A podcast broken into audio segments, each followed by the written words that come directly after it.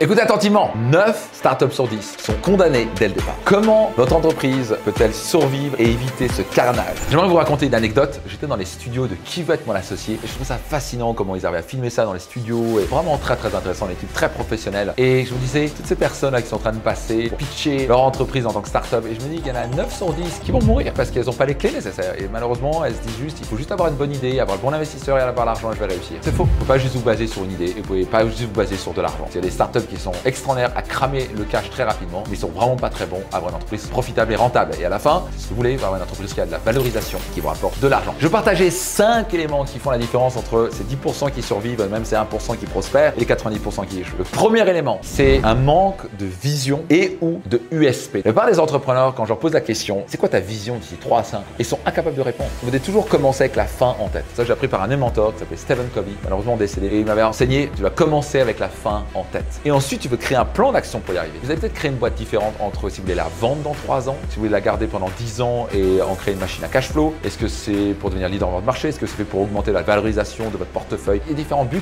Et donc, vous allez opérer, avoir une stratégie différente. Tout d'abord, savoir quelle est votre vision. Est-ce que vous voulez avoir une boîte à 1 milliard? Est-ce que vous voulez avoir une boîte qui est automatisée, permet de voyager où vous voulez? Moi, c'est ce que j'ai. Par exemple, j'ai un grand besoin de liberté. Donc, j'ai besoin d'avoir une entreprise où j'ai pas un bureau dans une tour avec 50 salariés. Une des premières choses qu'on fait dans les programmes à séminaire, c'est tu veux aller où spécifiquement et concrètement. Et selon ça, on va créer une stratégie pour y arriver. Et bien entendu, un autre élément aussi, c'est un manque de clarté sur la proposition de valeur unique, appelée aussi l'USP, de Unique Selling Point. C'est capable d'articuler et de communiquer clairement en quoi votre produit ou votre service est clairement différent des autres. Ok, il est peut-être plus cher, mais il est de meilleure qualité. En quoi c'est différent? Je prends un exemple par exemple de Pebble qui avait lancé des montres intelligentes avant Apple. Souvent, le pionnier se fait défoncer. Apple n'était pas les premiers à faire les ordinateurs. IBM était les premiers. IBM, ils sont loin derrière. Vous devez avoir un USP, une proposition de valeur unique clairement articulée que vous communiquez en disant voici encore on est différent du reste du marché. Numéro 2, mauvaise compréhension du marché cible. Si vous êtes juste en superficiel et vous dites oui, je connais mon marché, mais en fait vous ne connaissez pas vraiment. Est-ce que vous avez vraiment étudié le marché Est-ce que vous êtes vraiment en contact avec les clients? Qu'est-ce qu'ils aiment, qu'est-ce qu'ils veulent pas? Quand vous faites du marketing et c'est trop superficiel, ça parle pas vraiment à la cible. Un parfait exemple de cela, c'était un produit génial qui s'appelait Segway. C'est juste qu'ils ont vraiment mal anticipé comment le consommateur allait utiliser ça. Les gens disent en fait ça nous intéresse pas. Et ça a été très compliqué pour eux parce qu'ils ont investi des milliards. Le concept était génial. Le fondateur disait tout le monde aura un Segway bientôt, etc. Mais finalement, ils n'ont pas anticipé que c'est beaucoup plus difficile pour les gens de changer leurs habitudes. Segway, ça n'explique vraiment parce qu'à la fin, vous devez comprendre ce qui se passe sur le marché. Troisième problème de trésorerie et de gestion financière. Le nombre d'entreprises ou de startups qui oublient cette partie-là. Ils disent juste ouais, on va croître, puis machin, lever des fonds, lever. Ok, c'est bien. Je veux un exemple de Take It Easy qui ont vu une croissance extrêmement rapide, mais ils ont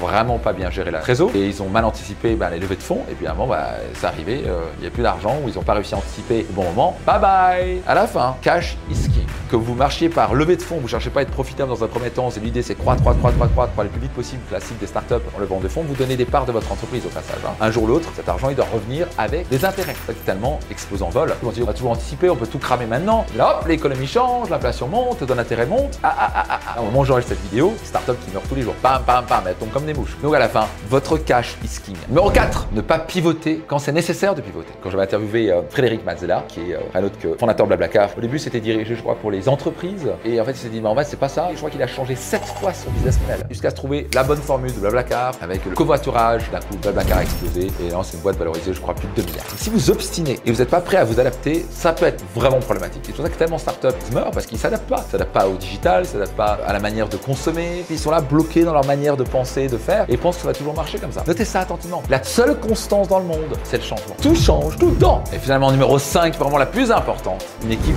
qui n'est pas alignée et qui ont des problèmes de leadership. Souvent, chez entreprises d'entrepreneurs, ils n'arrivent pas à mettre une culture en place où il y a des valeurs fortes, où les gens peuvent se dire c'est comme ça qu'on va collaborer. Il y a des équipes divisées qui se mettent dans la gueule, ça devient plus un jeu de pouvoir et de politique. La parfaite recette pour faire faillite. Le leadership, c'est la chose la plus importante qui soit. C'est une personne qui est capable de donner une vision claire, de réunir les bonnes personnes autour d'une culture forte et les mettre ensemble pour dire on va réussir ça ensemble. Après, le succès est quasi assuré. Ah ok, qu'est-ce qui vous a marqué le plus? Soyez certain de le noter dans les commentaires. Si vous n'êtes pas encore abonné, faites-le dès maintenant et je rendez-vous dans un prochain épisode.